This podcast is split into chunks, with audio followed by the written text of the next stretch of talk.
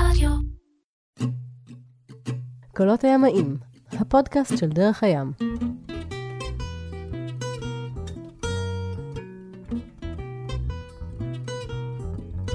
קולות הימאים, הפודקאסט של דרך הים, אסף רייפלד הוא האורח שלנו, זה פרק שני. אה, בפרק הראשון, אה, בתחילת הפרק הראשון ביקשתי ממך שחוץ מלספר לנו על קווי הרוחב הגבוהים שבהם אתה אה, מפליג כחלק מהעבודה שלך, כמי שמוציא קבוצות להפלגות הרפתקניות, אפשר לומר את זה, כן, אין. דרך אחרת להגדיר את זה, כן. במסגרת החברה שלך, ימה. ביקשתי ממך גם לספר לנו על כל מיני דברים שקשורים בדרך שבה אתה כחובל וכסקיפר רואה את העבודה שלך. כסקיפר דיברנו, מי שלא שמע את הפרק הקודם הפסיד, כי היו שם לוויתנים ופינגווינים ונבטנים אמ, ועוד ועוד ועוד חיות והרפתקאות. ובדיוק התחלנו לגעת בדברים שקורים בחלק הדרומי של העולם. אז אני חושב שכמי שלא היה שם מעולם, כן. אמ, ולא עבר הרבה את קו המשווה, נקרא לזה ככה, דרומה. אה, אני חושב שאחד המאפיינים הגיאוגרפיים הכי גדולים של הדרום זה האוקיינוס הדרומי. כן. אה, נכון? זה, זה בעצם אה, גוף מים שמקיף את כל כדור זה הארץ. המקום היחיד בכדור הארץ. ללא, ללא הפרעה. נכון. ובו נמצאות נקודות כמו נימו פוינט, שזה הנקודה הכי... מרוחקת ביותר. המרוחקת ביותר על פני כדור הארץ. מכל יבשה, כן. של אפילו אפשר לומר שכשתחנת החלל הבינלאומית עוברת מעליה, האסטרונאוטים בתחנת החלל יותר קרובים לאדם שנמצא שם כן. מכל אה, אדם אחר. כן. זה לסבר את האוזן כמה זה רחוק ונידח, אה, ואולי אפילו בודד. אה, נימו, אם אני לא טועה בצרפתית, זה no man או משהו כזה, וזה בעצם הא- האוקיינוס הדרומי. כן. וכדי להגיע לשם מארגנטינה, אתה בעצם צריך לחצות, כן. כדי להגיע לאנטארקטיקה, כן. מארגנטינה אתה צריך לעבור דרך האוקיינוס הזה. כן. איך אה, מפליגים דרך אוקיינוס עם גלים ש- של 8 מטר לפעמים, כן. נכון? זה, זה, זה קורה ב gale, אה, או, ב, או ב severe gale, או ב storm, אבל, אבל, אבל זה קורה כל הזמן. בעצם האוקיינוס הדרומי, תפתחו תחזית אה, any day, קיץ חורף. Roaring forties. כן, יש לך את ה-Roaring 40's, את ה-Furious 50's ואת ה-Screaming 60's. אז, אה, אז אה, באמת, בכל יום תפתחו תחזית ותראו פשוט אה, סדרה של שקעים שנעים ממערב למזרח, מקיפים את אנטארקטיקה, פשוט בצורה כמעט בלתי פוסקת. זה נכון שנקודתית לפעמים אתה נתקע בין שתי מערכות ופתאום אין לך כלום. הקטע הים בין, ה... בין דרום אמריקה לבין אנטארקטיקה נקרא The Drake Passage, מיצר דרייק או מעבר דרייק. אז יש איזה, איזה ביטוי כזה שנקרא Lake Drake. לפעמים, ממש ממש לפעמים, אתה תקוע בין שתי מערכות ואתה בלייק דרייק, אבל רוב הזמן זה ממש לא ככה. בוא נגיד במסעות שלי שם חוויתי אה, כמה וכמה פעמים, רוחות של מעל 60 קשר, ו... ויותר מזה, ו... ו... ובוא נגיד, אה, אנחנו בפודקאסט ככה מקצועי, אז אה, שלוש פעמים בחיי הייתי בהיב-טו אה, ארוך של, של, של הרבה מאוד שעות, בגלל שהספינה לא יכלה יותר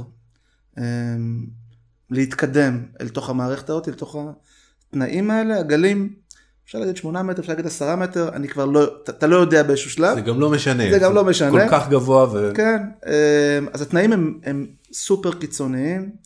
כל קנה המידה שלך לגבי מה זאת רוח חזקה וחלשה, זאת אומרת, כשהרוח יורדת ל-40 קשר, אז אתה מפרק את העיוותו ופותח טיפה מפרש כדי לחזור להפליג, זאת אומרת, כל המושגי כוח שלך הם, הם משתנים. וגם העיוותו על מפרש מצומצם, מצומצם, בטח. מצומצם, מצומצם. סופר, סופר.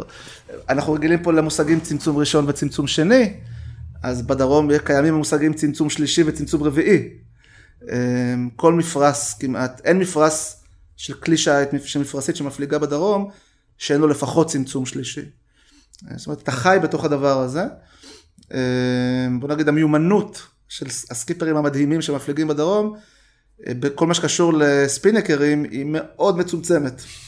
כי זה כמעט, כמעט לא רלוונטי, גם בגלל מצד העוצמה. שני, לעלות ולהוריד מפרש שערה זה ככה. זה ככה, לגמרי. חלוץ שערה קטן קטן כמטפחת, כמו שאומרים, זה זה. זה זה, זה זה. כן, אז, אז זו חצייה מאוד מאתגרת, משהו כמו 500 מייל של ים סוער מאוד. עושים את זה בשבועיים? בכמה? אה, לא, בדרך כלל, מסע לאנטארקטיקה בדרך כלל אנחנו עושים אותו סדר גודל של חודש, 20 וכמה ימים, והוא כולל משהו כמו בין ארבעה לשישה ימים הפלגה הלוך, בין ארבעה לשישה ימים הפלגה חזור, באמצע שבועיים של גן עדן, כי האנטארקטיקה עצמה למזלנו היא גם גיאוגרפית אה, שופעת במפרצים והסתרות ואיים, אז יש הסתרה מהים הפתוח, וגם היא ברובה דרומית לחגורת הסערות. ככה שכשאתה חוצה את הדרייק, אתה חוצה את האוקיינוס הדרומי, אתה מגיע לאנטארקטיקה, שוב, בחודשי הקיץ, לרוב, אני לא אגיד תמיד, גם שם כבר חטפנו אה, רוחות מאוד חזקות, אבל לרוב אתה מקבל מזג אוויר סימפטי. אז השבועיים באנטארקטיקה הם חלום. אבל אז צריך לחזור. אבל אז צריך לחזור, ושוב הזיכרון האנושי הנפלא שדיברנו עליו בפ- בפרק הקודם, בא לעזרתנו, כי כשאנשים מגיעים לאנטארקטיקה, יש להם כמה שעות שהם אומרים, איך נעבור את זה שוב בעוד שבועיים, זה לא אנושי, זה לא הגיוני, ואז אחרי שבועיים אין שום בעיה, כאילו לא זוכרים בכלל שהיה קשה, ונכנסים לזה עוד פעם. אמ, אז כן, האמת, קשה, קשה לתאר, אתה צריך לבוא לשם קודם כל עם כלי השיט המתאים. אה, עם, ה- עם, ה- עם היכולת המקצועית המתאימה. הייתי אומר שהתכונה הכי חשובה לסקיפר שמפליג בדרום, האמת אולי לכל סקיפר, אבל במקומות הנידחים, זה נכון שבעתיים, זה יכולת טכנית. זאת אומרת, אם בהתחלה חשבנו, כשלמדנו שיט, שלהפליג עם מפרסנות הכי מדויקת והחידוד הכי טוב, זה מה שחשוב, אז לא. או לעשות את הגישה הכי טובה, מי שמתמרן הכי טוב מנוע זה הכי טוב, אז לא. וגם לא מי שיודע לבשל ארוחות הכי טובות בים, זה לא. אה, כשאתה יוצא ל wilderness, זה יכול להיות אה, בקו המשווה גם. באמצע האוקיינוס, ובטח אם אתה יוצא לקווי רוחב הגבוהים, התכונה הכי חשובה זה יכולת טכנית, היכולת שלך לפתור תקלות, להתמודד עם בעיות, להיות בעצם self-sufficient. אני צמד המילים שהכי זכורות לי מהמסע ההוא, עם הזוג הזה ב South Georgia, כשהייתי ככה בתחילת דרכי, כל הזמן דיברו על זה, על self-sufficiency. אמ, הפשטות, הספינה שלהם הייתה, אני מזכיר, סירת אלומיניום, long keel, 34 feet, לא היה בה כלום. כלום. היה מד עומק בפנים, זאת אומרת, אתה, אתה יושב, אתה, אין הגה, יש tiller, אז אתה על ה tiller, אין לך אפילו מד עומק להסתכל עליו, בפנים היה GPS אה, שזה היה חידוש. בפנים אתה מתכוון על השולחן ניווט. אה, על השולחן ניווט, בשולחן ניווט יש מד עומק, אי שם בבטן הספינה. בבטן הספינה, אתה יכול לפזור אליו שהייתה מהמדרגות. 32 feet. לא 34, כן, אין, 34. בדיוק, זה לא כזה רחוק, אבל, אבל הפשטות, זאת אומרת, אין אף משאבה חשמלית בסירה, Water maker. מה פתאום, ג'ריקנים. ג'ריקנים. היינו, ממלאים אה, מים בשפכים של קרחונים, Hmm.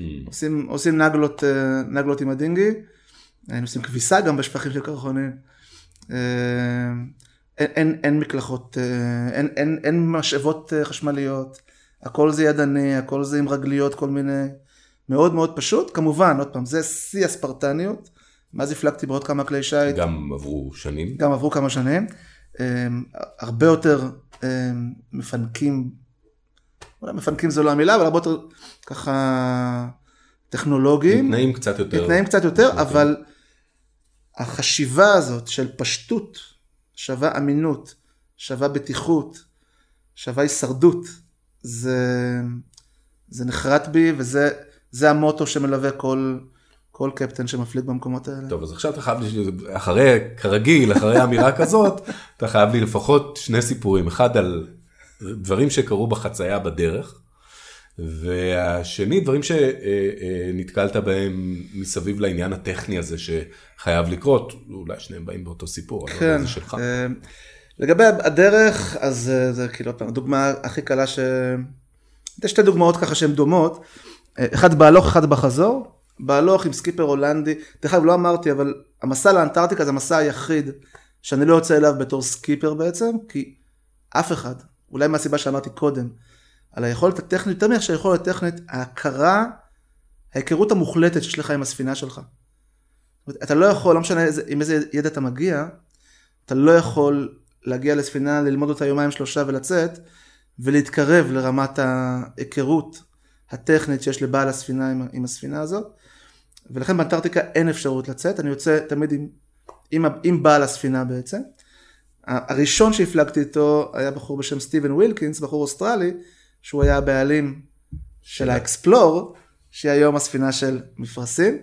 ממש אותה ספינה. לא אמרנו, אם לא אמרנו, למקרה שלא אמרנו, אתה אחד היזמים כן. שמאחורי מפרשים. נכון. אה, ביחד, ביחד עם, אה, עם יוסלה ועם דרור יוסי. ועם יוסי. ועם אלעד חבר. אמ, אז, אז אה, זה היה הפעם- המסע הראשון, ומאז הפלגתי עם בחור הולנדי אה, בשם הנק בורסמה, שלא פחות מ-30 שנה. 30 שנה?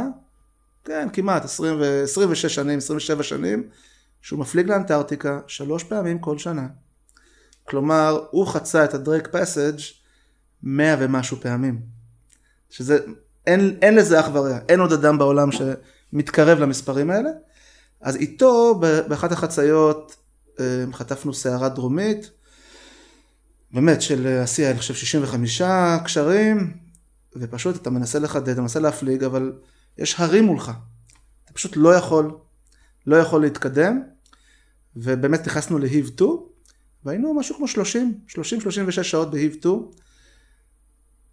זה קשה, פסיכו, זה קשה פסיכולוגית כי אתה נסוג כל הזמן, בהיב 2 אתה כל הזמן, אמ, באיזה דריפט. אתה באיזה דריפט כזה, בזווית כזאת, אתה לא חוזר בדיוק אחורה, אתה חוזר בזווית אחורה, בשניים, שניים וחצי קשר בעוצמות האלה, אפילו יותר לפעמים. ואז אה, אנחנו אה, חזרנו 90 מייל אחורה. 90 מייל, אה, היינו רחוקים יותר מאנטארקטיקה כשסיימנו את ה-EVE 2, מאשר שהיינו יום וחצי קודם כשהתחלנו אותו. זה קשוח, זה לא, לא קל לסגת 90 מייל, אה, אבל, אבל זה הדרך היחידה.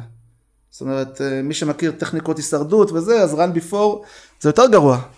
אתה במקום להתקדם אה, חצי קשר מול הסערה, או, או, או להיסחף. שני קשר, אתה תטוס בתשעה קשרים, אה, חזרה ליעד שלך, צ'יק צ'אק. עם גלישה של גלים. כן. גבוהים. האמת שגם על זה יש לי סיפור, אולי את זה אני אספר אחר כך, זה כבר, יש לי כבר אותו במחסנית עכשיו.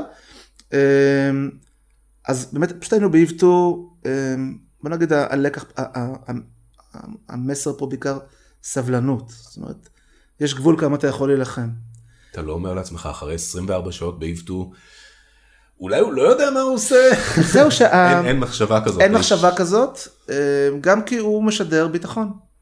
אפרופו סקיפר, צריך לשדר ביטחון, אתה לא יכול להקרין אה, פאניקה, כי זה מיד, מיד אה, יתפשט כאש בשדה קוצים בצוות שלך, אתה צריך להקרין ביטחון.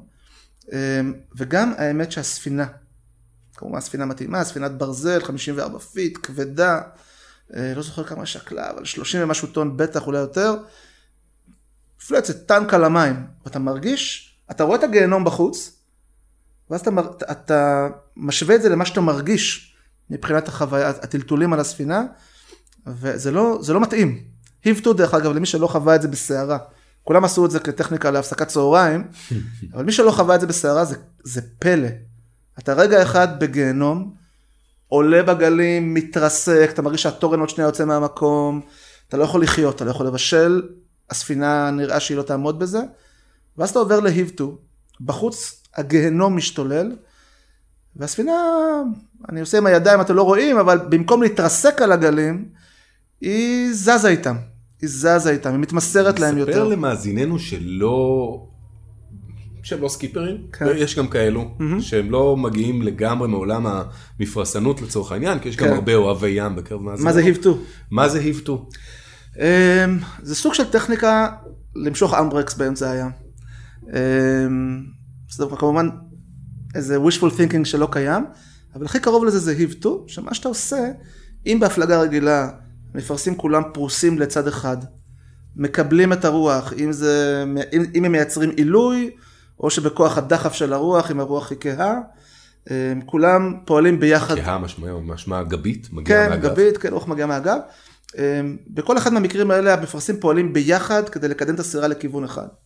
מה שאתה עושה ב heave to, אתה בעצם מפעיל על הספינה כוחות מנוגדים. אתה יוצר איזה מין פלונטר כזה של מפרשים פלונטר. והגה. יש לך מפרש ראשי שכאילו הוא רגיל, עזוב רגע שהוא קטנטן עכשיו, אבל הוא עושה כאילו, הוא מכוון רגיל נגיד. המפרש הקדמי, החלוץ, ואם אתה קאטר, זאת אומרת יש לך שני חלוצים, אז רצוי שזה יהיה החלוץ הקטן יותר והפנימי יותר, הוא מתוח הפוך. ואז מה שקורה, המפרש הראשי רוצה להעלות אותך לרוח, כלומר להפנות הסירה לתוך הרוח. המפרש הקדמי רוצה להרחיק אותך מהרוח, אתה עוד מוסיף הגה אל תוך הרוח, וכל הדבר הזה תוקע אותך בזווית שמשתנה בהתאם לכלי השיט ותצורת המפרשים.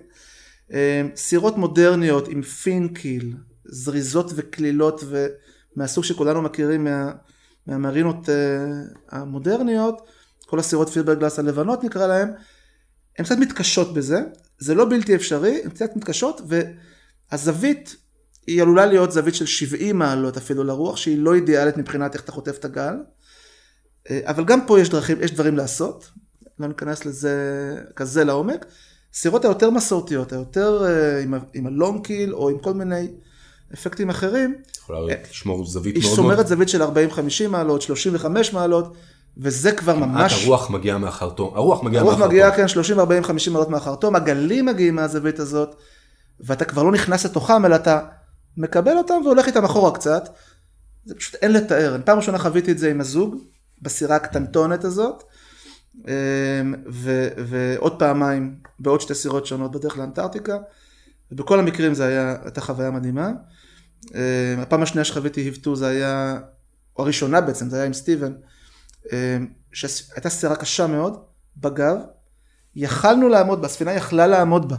דהרנו באיזה 11-12 קשר עם ה-60 קשרים רוח שהייתה, זה מה שנקרא run before. זה ממש run before, אתה רץ לפני הסערה. נכון, בלי כל מיני אה, חבלים ועוגנים צפים וזה, פשוט טסנו עם, עם המערכת, אבל זה היה סוף פברואר, כבר יש חושך בלילה, היינו באזור זרוע קרחונים, וזה טיפה כמו לנסוע בכביש החוף ב-140 קמ"ש עם עיניים עצומות. אתה לא יודע מתי תתנגש במשהו. אז אה, סטיבן ב- ב- בחוכמה רבה הכניס את הסירה להיבטו, עדיין נסחפנו באיזה שלושה קשרים, אבל אבל זה היה הרבה יותר שפוי. רק בבוקר שהרוח ירדה והרעות השתפרה, פתחנו, פתחנו מחדש את המפרשים וחזרתם להתקדם. וחזרנו להתקדם. התקדמנו, בעצם ה- זה היה יותר קל אה, פסיכולוגית, כי הפעם גם בהיבטו התקדמנו, כי ההיבטו היה בעצם נגד הסערה ונגד הכיוון. אבל מכיוון שאתה נסחף אחורה, המשכנו להתקדם לכיוון הנכון, פלוס מינוס. אה, נזכרתי בסיפור, אה, הייתי פעם בצפון נורבגיה באוקטובר, סוג של עונת מעבר, בכל מקום זה עונה שיכולה להיות טריקית. אה, סתיו הוא תמיד ככה אזור עם תחזיות לא יציבות ומזג אוויר מפתיע. ועברתי כמה ימים סוערים מאוד עם איזושהי קבוצה, ועמדנו להגיע לאזור שאני זכרתי אותו תמיד כשקט. אבל זה תעלה, אבל תעלה היא מרחב נשיבה לאורך התעלה, כאורך התעלה, והוא כמה עשרות מיילים. היא צרה אבל היא ארוכה. אתה בדרך כלל מפליג שם באגם, היא מסתירה את הרוח, כי יש שם מלא הרים מסביב. אבל כמו שכבר למדנו, הרים גם מייצרים כל מיני תופעות נוספות, בין השאר טיעול, אפקט ונטיורי, בעצם הרוח מאיצה אה, אה, בתוך המעבר הצר, ובמקום לקבל אה, את המי אגם שחלמתי עליהם אחרי כמה ימים של מאבק קשה ב- בים, אה, אני מוצא את עצמי מפליג נגד איזה 50 קשר רוח, עם סירה סטנדרטית, זה היה דופור אה, 455, משהו כזה, ואני פשוט מפליג עם המנוע, ועוד עם ראשי קטן, ואני לא מצליח להתקדם. הסירה פשוט עולה בגלים, נחבטת ונעצרת כל פעם. נעצרת אפס. עולה, בום, ואני במשך שעה ומה שעה וחצי יותר, מתקדם, לא יודע, מייל וחצי, שניים.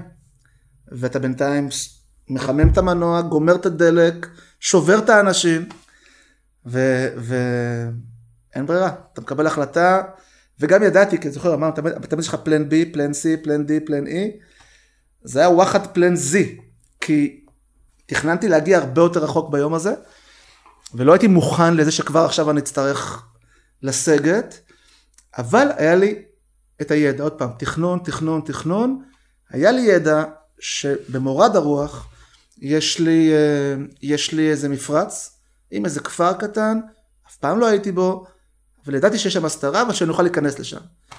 וזהו, אני מקבל החלטה, ואז כמובן, מ, לא מהיבטו, אבל מלחמה נגד הרוח, לסוג של run before, מקשר, מחצי קשר התקדמות לתשעה קשרים טיסה, מה שעשיתי בשעה וחצי חזרתי בעשר דקות, ממש, זה פשוט כואב הלב לראות איך אתה, את כל המאמץ שלך אתה דורס, אתה דורס ברגע, ואז אני נכנס לתוך המפרץ הזה, שם זה כפר באמת נידח, ואני אה, איכשהו מתמרן את הסירה מול הרוח, זורק את העוגן, והעוגן תופס.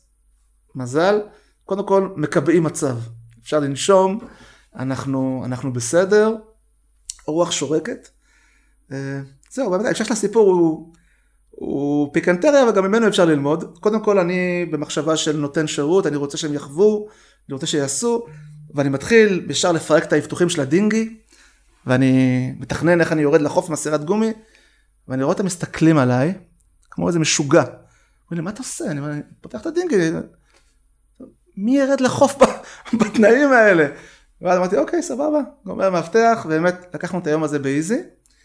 ולמחרת עשינו אלתור מאוד נחמד, כישורי ים תיכון, הגינה ים תיכונית, עוגן מקדימה, חבלים אחורה, אז אין רציף שמתאים לזה שם, אבל עשיתי איזה אלתור עם איזה רציף דייגים ועוד איזה חבל צדדי שאני מושך אותו ואני מתקרב ל... בקיצור, הוצאנו את המיטב, אבל היינו תקועים שם איזה, גם כן, יומיים, עד שהסערה הזאת אה, חלפה.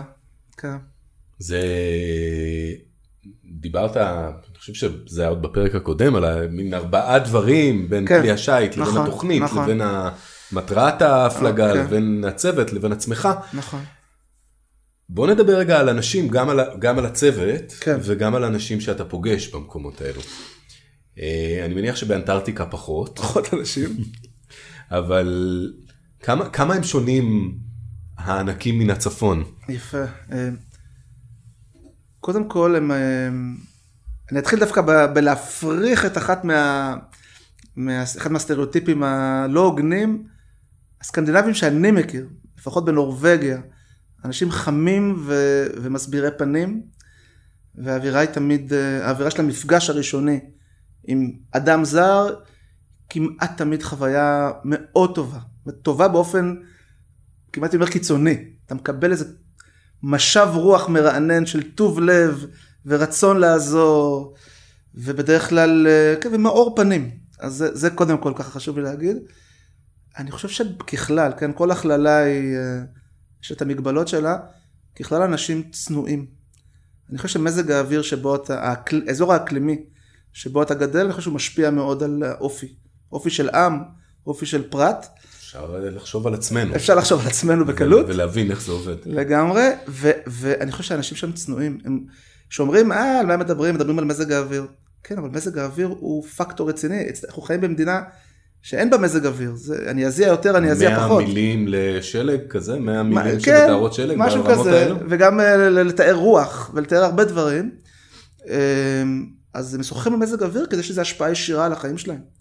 והם לא עושים שטויות, זאת אומרת, הם מאוד, נותנים ריספקט מאוד מאוד גדול למזג האוויר, זאת אומרת, זה דבר שאתה מיד מרגיש אותו. הם, הם עושים כל דבר כמו שצריך. מעט מאוד מקום לעיגולי פינות, כי יש לזה, יש לזה מחירים... מיידיים. מיידיים. אז, אז כן, אז זה, זה מבחינת המפגשים עם אנשים. כן, אנשים טובים, חמים, צנועים. כן, זה, זה מהבחינה הזאת. אמ, כן, אני, אני תמיד גם נהנה לראות את האנשים שבאים איתי, איך הם חווים את זה. אני חושב שגם גם האנשים שבאים איתי למסעות האלה, בזמן הקצר שהם uh, במקום, זה יכול להיות שבוע, זה יכול להיות שבועיים, זה יכול להיות ארבעה, בזמן שהם נמצאים שם, אני מרגיש איך המקום משפיע עליהם. ב... קודם כל, עוד פעם, בצניעות. הרבה פעמים אנשים מגיעים מהארץ, אני סקיפר 20 שנה, אני סקיפר 30 שנה, עשיתי פה, עשיתי שם, איפשהו ביום הראשון, שני, שלישי, הוא מתחיל להבין איפה הוא נמצא, ומשהו ככה מתיישב יותר מבוסת ביחס ל, ל, לסיטואציה. אמ, כן, ויש איזה, יש איזה זוהר שקורן מאנשים. חוץ מהזוהר הצפוני. חוץ מהזוהר הצפוני. שעוד לא הזכרנו פה. שעוד לא הזכרנו, לגמרי. כן. ב- בלילות המעטים. כן, כן. בחורף יש הרבה, הרבה לילה, הרבה חושך, אז אה, הזוהר הצפוני, הוא מאיר לנו את, את הלילות. תגיד, מה המקומות שבהם לא היית? אז אני, אני אגיד לך ככה, אני, קודם כל, אני... קודם כל אחרי, אחרי שנה ומשהו של קורונה, יש בי, חזר לי כל הצמא לחזור למקומות שכבר הייתי. אה, באמת, ממצב שאני נמצא שם שבועות, שישה, שבעה, שמונה שבועות בשנה בכל יעד, זאת אומרת, אה, מצב שאני מתגעגע אליהם געגוע גדול. אז כרגע, אם אתה שואל אותי מה אני, אני הכי רוצה, אני רוצה לחזור למקומות האהובים שלי, עוד לפני שאני רוצה להגיע למקומות חדשים. אה, יש לי רצון נורא גדול עוד פעם, לא חדש, אלא לחזור לסאוס ג'ורג'יה. לא דיברתי עליה הרבה, לא תיארתי אותה הרבה ב, ב, בשיחה הזאת, אבל זה מקום מופלא. זה אי... ספר. זה אי אנטרקטי, באמצע האוקיינוס הדרומי. הוא כן יושב על חגורת הסערות, אז הוא הרבה יותר קשוח נגיד מאנטארקטיקה עצמה. הוא גם אי געשי, אם אני לא טועה. לא, לא, הוא לא, לא געשי, הוא באופן מעניין, הוא חלק מרכס האנדים. רכס האנדים כשהוא עובר לאורך כל דרום אמריקה, הוא יורד, הוא מנמיך ויורד לו בארץ האש. יוצא. מזרחה לכיוון הפוקלנד נכון, נכון, הוא עושה איזה טור כזה, זה נקרא Scotia Ridge. הוא עולה בסאוס ג'ורג'יה, הוא עולה שוב בסאוס סנדוויץ', שהם געשיים, mm. והוא בעצם עולה שוב באנטארקטיקה. הפנינסולה, החצי האי האנטארקטי, המשך של השבר, המשך של הרכס האנדי. וואו. זה ככה איזה פרט טריוויה. אז הסאוס ג'ורג'יה זה מקום, קודם כל עוצר נשימה, מבחינת בעלי חיים, בגלל שהוא טיפה יותר מסביר פנים מאנטארקטיקה, מבחינת מזג אוויר כל השנה, ומבחינת אורך הקיץ, קצת יותר, לא הרבה יותר, אבל קצת יותר, הפיצוץ אוכלוסין שיש שם מבחינת בעלי חיים הוא לא נתפס. זאת אומרת, תחשוב על חוף תל אביב בשיא הקיץ כשאין קורונה. מגבת למגבת למגבת. מגבת למגבת למגבת. ככה של פינגווינים. ככה של פינגווינים, ככה של כלבי ים, ככה של הכל. פשוט שופע חיים בצורה שהיא מטמטמת.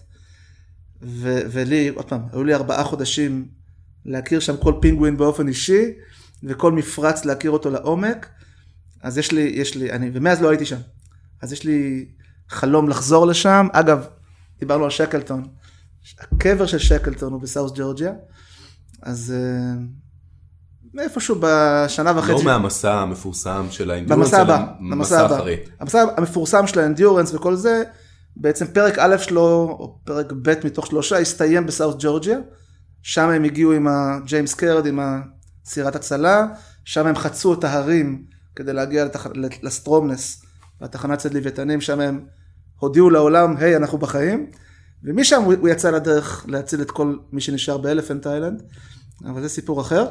אמ, אז כן, South Georgia זה איפשהו בשנתיים הקרובות אני אדאג לחזור לשם. מאחל לך מכל הלב שתגיע, וקח אותנו איתך, או, או, או תחזור עם סיפורים, זה מה שבא קודם. אסף רייפלד, תודה רבה לך על השיחה הזאת, ניסינו ככה לתפוס שני פינגווינים במכה אחת, כן. אה, גם לדבר על איך סקיפר חושב מצד אחד, וגם לדבר על הדבר שאתה עושה הכי הרבה, הכי טוב, וזה להפליג אה, בקצוות של הגלובוס שלנו. אז תודה רבה לך על השיחה הזאת, קולות הימאים, הפודקאסט של דרך הים, נפגש בפרק הבא.